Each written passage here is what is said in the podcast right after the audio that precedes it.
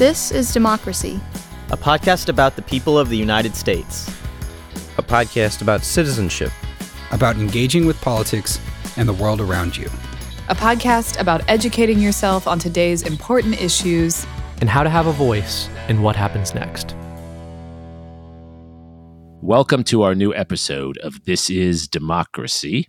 This week, we're going to revisit an issue that we discussed uh, more than two years ago, actually, three years ago on this podcast, uh, and an issue that we've been remiss in following up on. It's central to so many uh, experiences, challenges, and potential opportunities in our democracy.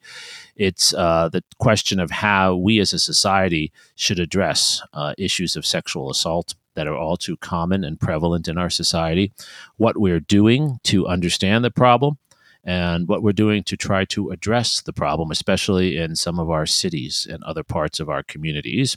Uh, we're joined today by two people who have spent more time thinking about these issues and acting on addressing these issues than anyone that I know, uh, and that is uh, Hannah Senko and Alison Alter.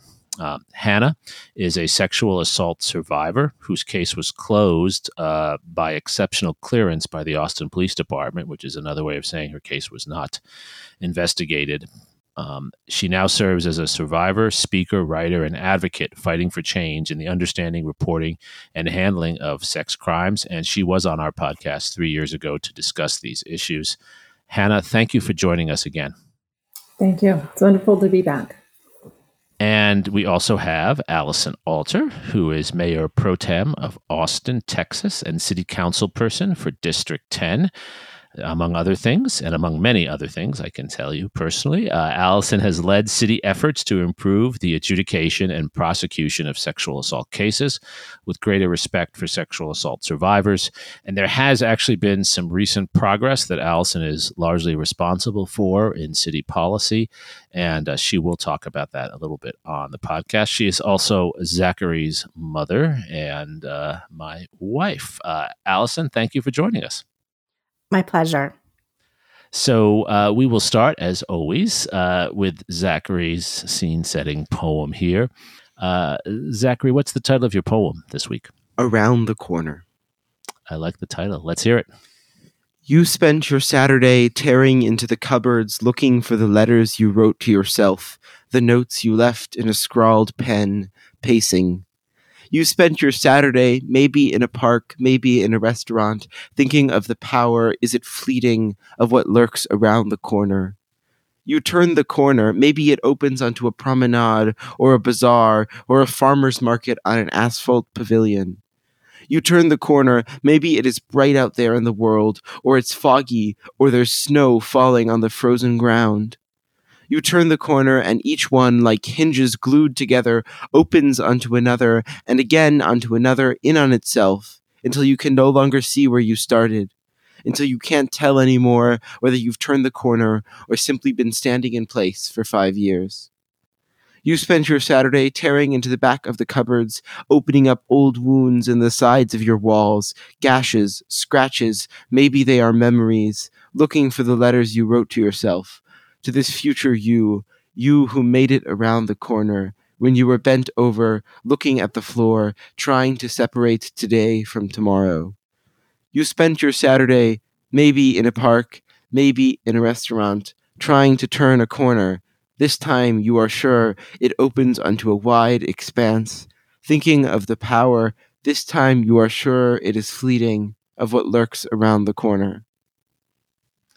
Wonderful imagery, Zachary. What is your poem about? My poem is really about uh, the struggles of coming to terms with such a deep trauma as that which can stem from an experience uh, like sexual assault, and I think it's uh, it it tries to at least uh, speak to some of the pain and suffering that can come from from having to come to terms with that. I, am always impressed with how you can uh, put your empathy into words in this way. Uh, Hannah, as as someone who is so close to these issues and worked so hard on these issues, um, is Zachary right that we're kind of standing in place over the last few years? Have we made progress? Uh, what have you seen since you've talked to us last three years ago? Yeah. First of all, Zachary, that was really incredible. Thank you. Thank you for that. Thank you. It, it made me reflect a lot, actually, on my last few years.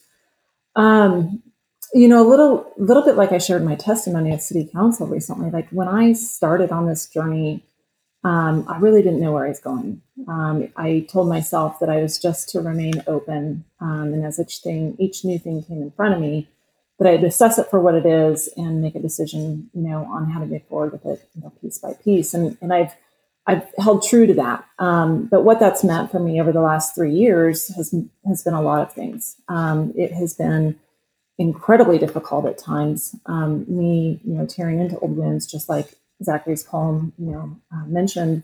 Um, but I've also learned a tremendous amount. I've learned so much about our system um, and about, um, you know, what my assault meant to me because of the system that it fell into. As you know, I am one of the 15 plaintiffs that have brought suit against the city of Austin and Travis County district attorneys. And over these last few years, we've made a lot of progress and got to a place where we have come to settlement agreement with them, which brings a lot of hope with um, some of the terms that we we want to see implemented with that settlement. Everything from um, changes to staffing and training to data transparency and uh, changes to survivor notification procedures. Um, so at the end of at the end of the journey that I've been on, I want to look back and feel that it's all been worth it, although it's been very difficult, and also knowing that there's a lot of change that still needs to continue to happen as we move forward. And I'm so glad, Hannah, you brought up this major settlement um, between the 15 plaintiffs, including yourself, and the city of Austin. Alison, as the city council person who really, I think, took the lead on many of these issues, can you explain to us what the settlement is and your sense of what effects it will have? So, as Hannah mentioned, the city was sued by 15 plaintiffs across two lawsuits. And uh, last week, we officially settled those lawsuits through a vote, a unanimous vote of council. And there's two parts of it. The, the suit alleged mishandling by APD and the district attorney. And this settlement provides some financial remuneration for the victims, for the plaintiffs. And then it also invests several million dollars into policy changes, some of which we have been working on for many years and others that'll be new. So it's about 4 million in policy improvements and about a million of that is still forthcoming to be made by the city. And those things cover a range of needs that we have to improve our sexual assault response system. There are things like adding staffing which is stuff that we've done for the sex crimes unit, for victim services, um, changing policies so that you have soft interview rooms, you allow third parties to sit in in the interviews, notification protocol improvements, training improvements, community participation improvements, etc.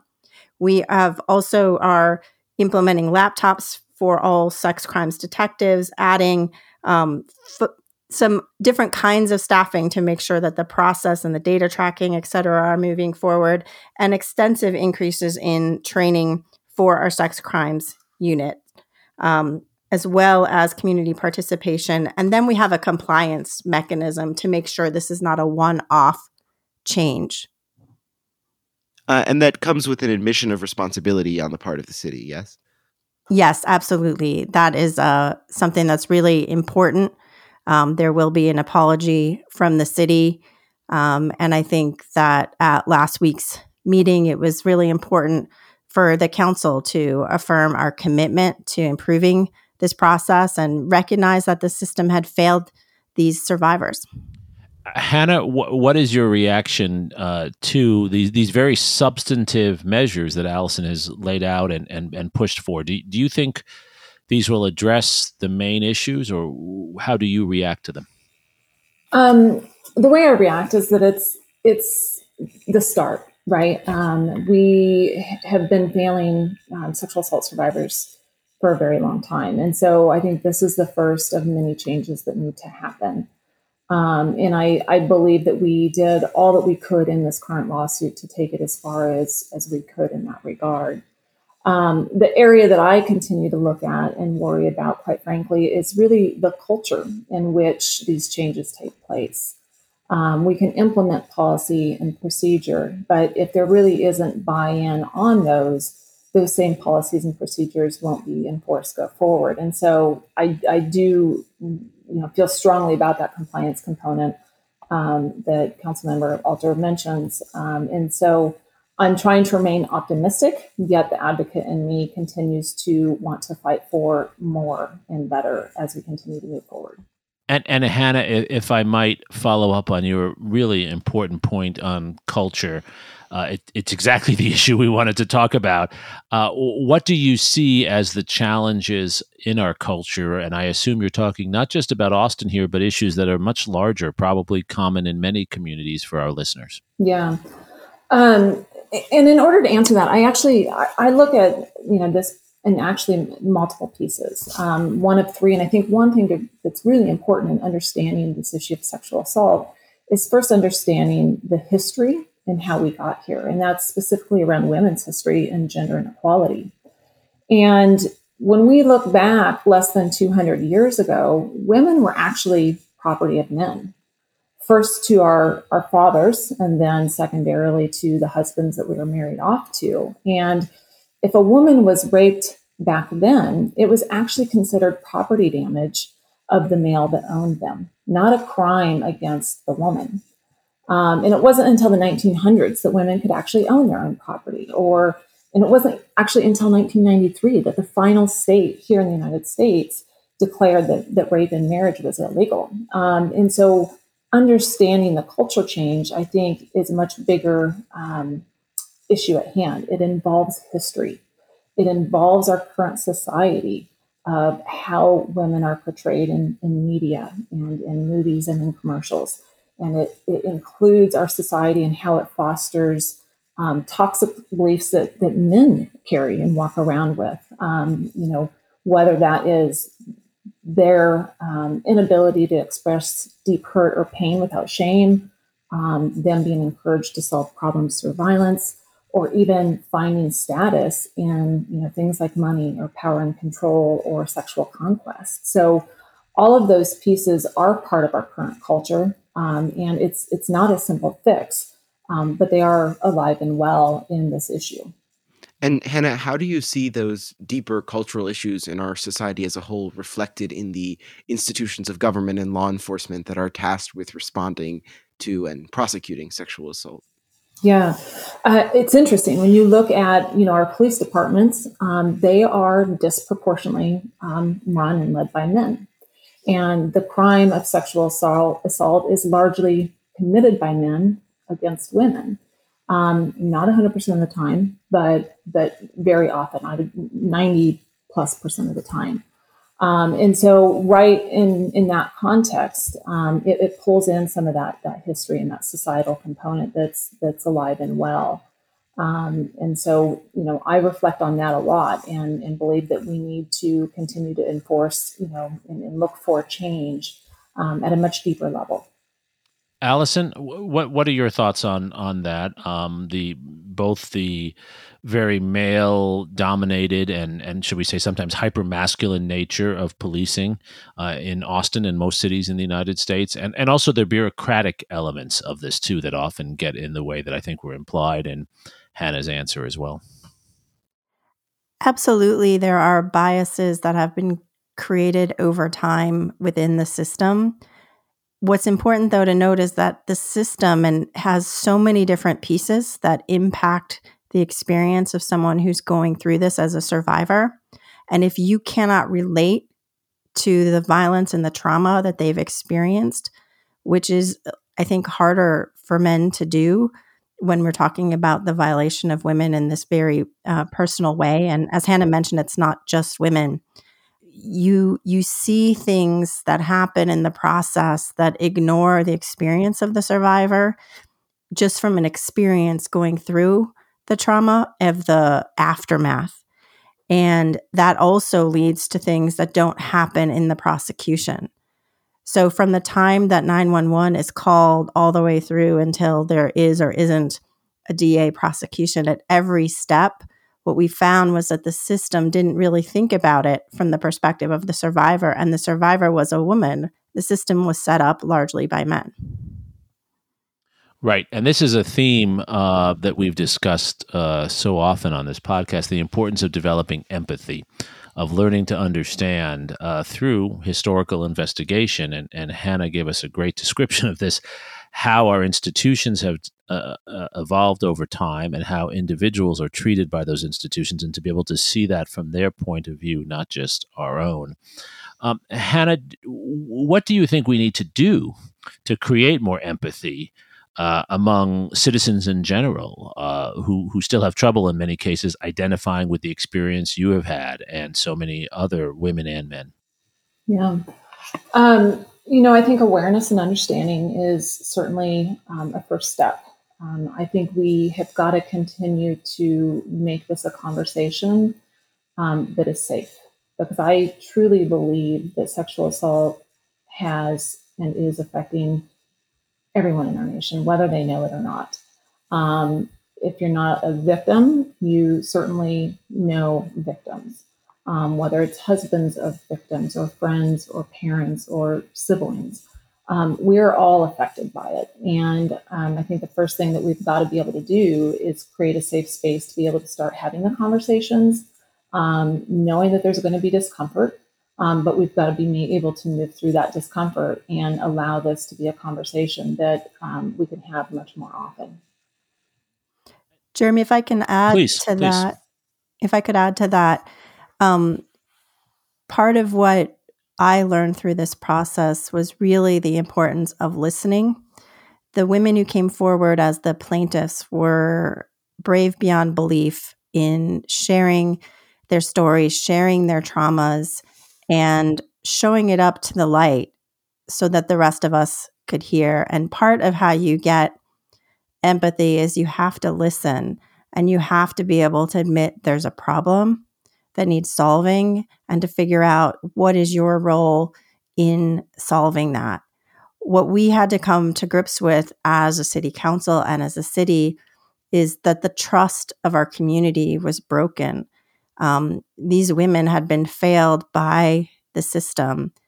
And we are trying to put the system back together in a way so that no person has to experience sexual assault and then spend years advocating to be heard. Instead, they will be believed, they will be treated with dignity, their trauma will be recognized, um, and we will work through the systems of justice and the protections and various things that we have so that justice can be delivered. And if there are perpetrators out there, that they can't go out and do it again. And and I, I want to follow up on that, Alison, and talk about uh, what we can learn going forward, just as you started to articulate so well, uh, for various parts of our country. Uh, and other countries too. Um, but before we do that, I just wanted to come back to Hannah on one more thing. Um, how should we address cases where, especially when they're public cases, uh, and we can think of many, where there really is a, a he said, she said, uh, where there are radically conflicting accounts. Uh, we can all think of many very public examples of this. Um, h- how should we have a productive discourse that doesn't just fall into what I think we've had so far, which is where people just choose sides based on who they like more? Right. Um, I think m- many cases um, have much more evidence than we want to believe. And I think that is where the system has actually failed us up until this point. Um, I think it's been very rare that cases have been taken seriously and thorough investigations are being done so that adequate evidence can even be identified and brought forward. Whether that's thorough you know review of crime scenes to to gather such evidence uh, follow up with witnesses um, you know ensuring that that rape kits are tested timely um, on top of all that though you know i hear you're getting at that consent defense issue and i do believe with the right training and the right skill and the right intention the interviewing of perpetrators and victims can look very different um, and, and have a very skilled approach to it that can help overcome that consent defense. Right, and it seems like that would would involve a lot of training and a lot of experience, which again, many, as you pointed out, in this um, culture don't don't have and are not open to in all cases. Um, so, so Alison, uh, coming back then to your excellent points uh, on policy, not just what have you learned uh, about listening, but what have you learned about policy making, and what can we take forward from the experience, the history that you and Hannah have shared for improving things, especially improving our culture, as, as Hannah um, highlighted for us? Well, from the policy system perspective, it's really understanding the complexity and the interactions. In order to get to the point where we're at, we have to look at everything from when that 911 call was made all the way through who was occupying the DA's office. And the women who were involved as the plaintiffs also pushed um, to change our DA. And that has helped on the other end of the process.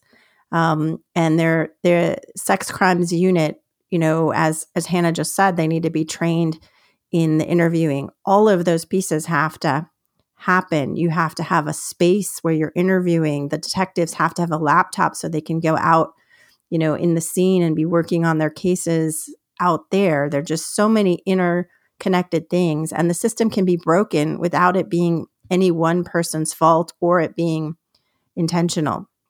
But I think the system can also change with enough push. You know, the lawsuit was one push. We had DNA evidence um, that was tampered with in a lab that was closed before that. We had the exceptional clearance um, data revealed by ProPublica and and other sources. You need everyone. It's you know the media. It's council members taking this up. It's you know staff on our end who are who are listening to the lawsuit and trying to find ways forward that really address the core of the plaintiff's concern, which was never the remuneration and was much more about how do we make this so no other person has to go through this. All of those things come together, and you really have to look at the whole system. You have to listen carefully and find how do we change this and what are the levers. And when you think something's been done, it often isn't. And you got to keep trying and keep going at it from another direction and triangulate it until you actually get big change.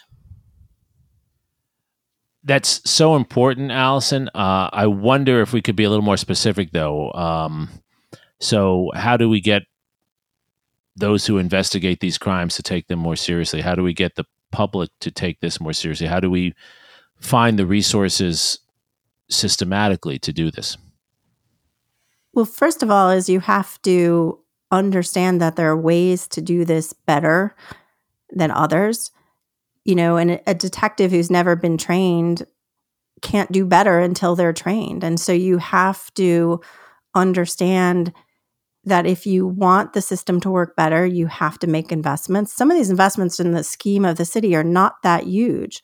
But the issue is that you have to make the right investments and you have to have the right people in place who uh, understand there needs to be a culture change. Um, not only do we have a new DA, um, we have a new chief. Um, and while I didn't vote for his confirmation, I've pushed really hard on him to improve his response to sexual assault, as did my colleagues. And I think he's listening to that. You have to change, you know, who's commanding the sex crimes unit. You have to elevate the person who's in charge of victim services. All of these pieces have to come together, and everyone has to be moving in a single direction to provide this justice and healing. Um, Hannah, in terms of changing the culture of our society and our city, do you think there's an opportunity to start young to get young people like myself uh, talking about issues of consent uh, from from a young age? Oh my gosh, yes. Um, I mean, I think that's where it has to start, right? Um, and continue to grow this with the youth. Um, there's opportunity at very young ages to help young kids, much younger than yourself, Zachary to understand what um, appropriate boundaries look like and appropriate um, consent looks like um, for their age appropriateness. Um, it's also been very difficult to actually bring a lot of um, this conversation into the school systems. It's one that um, is I don't want to say controversial, but there's a lot of opinions about how it should be taught. Um, and so I think there's a lot of opportunity there. Um, I also think that it's one that has its own challenges that we've got to figure out how to continue to work through, knowing that there are a lot of different opinions around this issue and how we engage with our youth on it. I think that's so well said, uh, Alison. What what measures has the city taken with regard to education, and what have you learned in, in that space? Well, if I have to say an area that we have not done enough, that would be in terms of stopping sexual assault from happening in the first place, um, because of the lawsuits, because of you know what we learned about the response system. We've been really focused on that piece but it'd be much better to stop the sexual assaults from happening in the first place. Um, we do have programs in our schools, um, but it's never it's never enough given the messages that Hannah was talking about before that are expressed throughout our society and that men in particular absorb. And, and what about public education, Alison? Is there a way, and I mean public education not in schools, I mean in terms of public awareness? Uh, do you have a public awareness policy around this? Our public health department may have programs that they work on in the schools that I'm not aware of, um, but we have not launched that kind of program yet. But that would certainly be a, a ne- next step that we should be considering in terms of awareness, just as we're launching gun safety programs and different programs for our violence prevention programs. Um, there are opportunities with respect to sexual assault, respect to domestic violence that we should be investing more into. And and I, I love that answer because I think one of our points week in and week out in this podcast is that when you look at the history of our democracy, as you and Hannah have so well in, in this discussion, you see there actually are more opportunities than we realize. That we, we sometimes get stuck in bottlenecks uh, and grooves of uh, recurring debates and underexplore the what what Franklin Roosevelt would call the many many different elements of our democracy that can be involved in, in raising awareness and and teaching people and and providing support. Um, and I think that just the, the way that this conversation has ranged, you know, beyond policing to include health and, and schools, I think that's so so instructive. Um, Hannah, we always like to close with an optimistic note, using this history to go forward. What what are you most uh, eager and excited to see in terms of further progress in the next? Uh, I hope it's not three years before we have you on again. Let's say one year. What do you hope to see?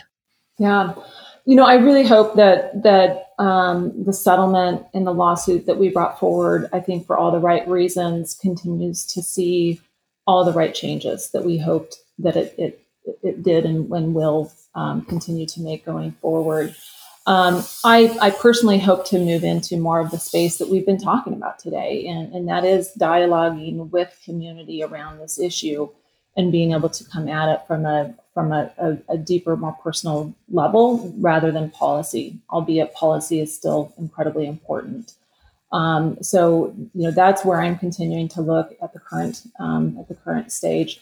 I've also through this journey um, have written a memoir, so I'm in the process of um, learning that whole world of of how to um, publish a book that I've written um, largely on my experience as a survivor and as an advocate. Wow. Well, we hope to have you on to talk about your book um, and to, to learn from to learn from your book. Alison, what are you hopeful for in the next year, particularly from the perspective of a of a, a municipal policymaker?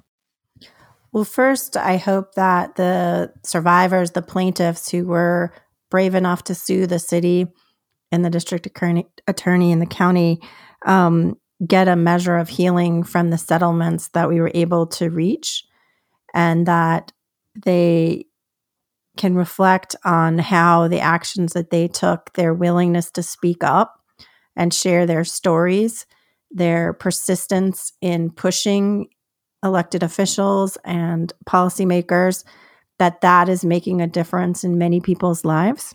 So I think that's one. Um, of course, I hope that all of our reforms get implemented. We will also be getting a study back uh, that we initiated for a comprehensive evaluation that will have further policy reforms in it. I hope we will implement those. But I hope that we can be a model for other cities so that other cities can recognize that they have a problem, that they can improve their response to sexual assault so that it delivers healing and justice, that they can take on this system by collaborating with survivors, with other parts of government, and really examine and say, we have a problem. How do we fix it? And learn from all of the information that's out there of the many ways that we can improve our system. Then, as you added, um, you know, in our discussion of education, I think we need to we need to see what is the city's role in stopping sexual assault from happening in the first place. There's certainly a connection between finding the perpetrators and and people being held accountable and to people feeling comfortable reporting. But what are the other ways that we as a city can think about how we stop the violence in the first place? We've been talking a lot about that next step of what happens after the assault. Um, but what what can we do? Because um, no one should experience sexual assault in the first place. Uh, Zachary, I think that that opens up your space here in particular. Um, how do young people respond to this, and what are the ways in which young people can be more participatory? I hear Alison saying we need a more participatory approach. I hear Hannah saying we have to not just think about this in old ways. Uh, clearly, this puts a lot of onus on younger people who are coming into the system. Uh, how do you see this from that perspective?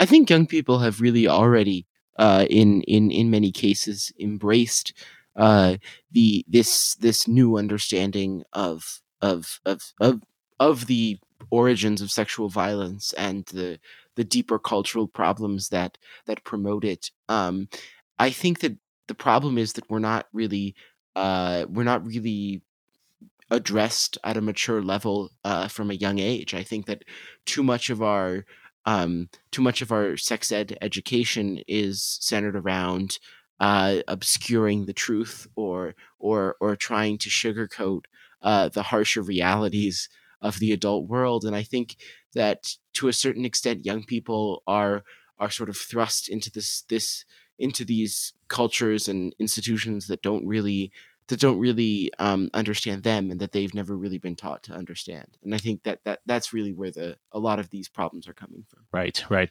Hannah, last question to you, just following up Zachary's uh, point. H- how can young people who don't want things sugarcoated and obscured, as Zachary described so well, uh, how can they take ownership themselves? How can they get involved? Yeah, I I would love to keep hearing that keep hearing those words that Zachary just said from our youth. They need to keep raising their voices um, and saying that they they see it differently and they want to hear it, you know, the reality of it. Um, I think that opens up um, the older generations' um, eyes and approaches to um, reconsider maybe how they've been trying to deliver those messages in the past. So um, I, I just encourage our youth to keep speaking up. Um, I encourage our current generation to start looking at this issue um, with a different lens, um, understanding that where we came from and history matters. But in order for us to actually get to the change that we want, we're going to have to change the way we're doing things today. And Alison, as a um, political leader, uh, who faces crosswinds from different priorities. Um, there are many people who don't like it when the police are criticized, for example. Um, how do you see young people helping as we go forward? I think young people have an opportunity to help those of us who are older to recognize where there are real problems that we may not have noticed before, um, that we should have noticed. You know, sexual assault we think in Texas affects two out of five people. So it's a it's a real problem, but a lot of people go through their life not recognizing it. Um, the use of force, other things, saying, you know, that's not right. We can do things differently. There's got to be a better way. Um, that willingness to look at situations and shed light on them in different ways is and can be extremely powerful. And how do we make young people feel like the political system matters for them in that way, Alison? That that, that they should voice their themselves, their their words and their perspective that way. Well, the some of the women in the settlement, you know, were assaulted at really young ages and have been pushing and pushing. And, you know, they have made a whole city and a county recognize that the system didn't serve them well and have made change happen. It's inspiring, and I and I think uh, Hannah and Alison, uh, you are inspiring. I hope all of our listeners take away. Again, it's a central message of our podcast each week, but it's more relevant and more uh, effectively transmitted in your discussion today than in any other week. I think the the importance of people um, having their voices heard, making their voices heard, pushing their voices to be heard, especially young people who have such valuable perspectives and are so essential to the growth of our democracy.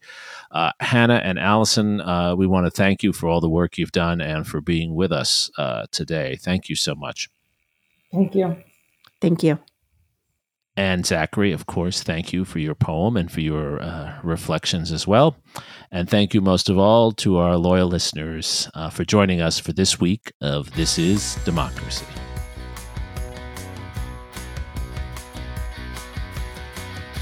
This podcast is produced by the Liberal Arts ITS Development Studio and the College of Liberal Arts at the University of Texas at Austin. The music in this episode was written and recorded by Harris Codini. Stay tuned for a new episode every week. You can find This is Democracy on Apple Podcasts, Spotify, and Stitcher. See you next time.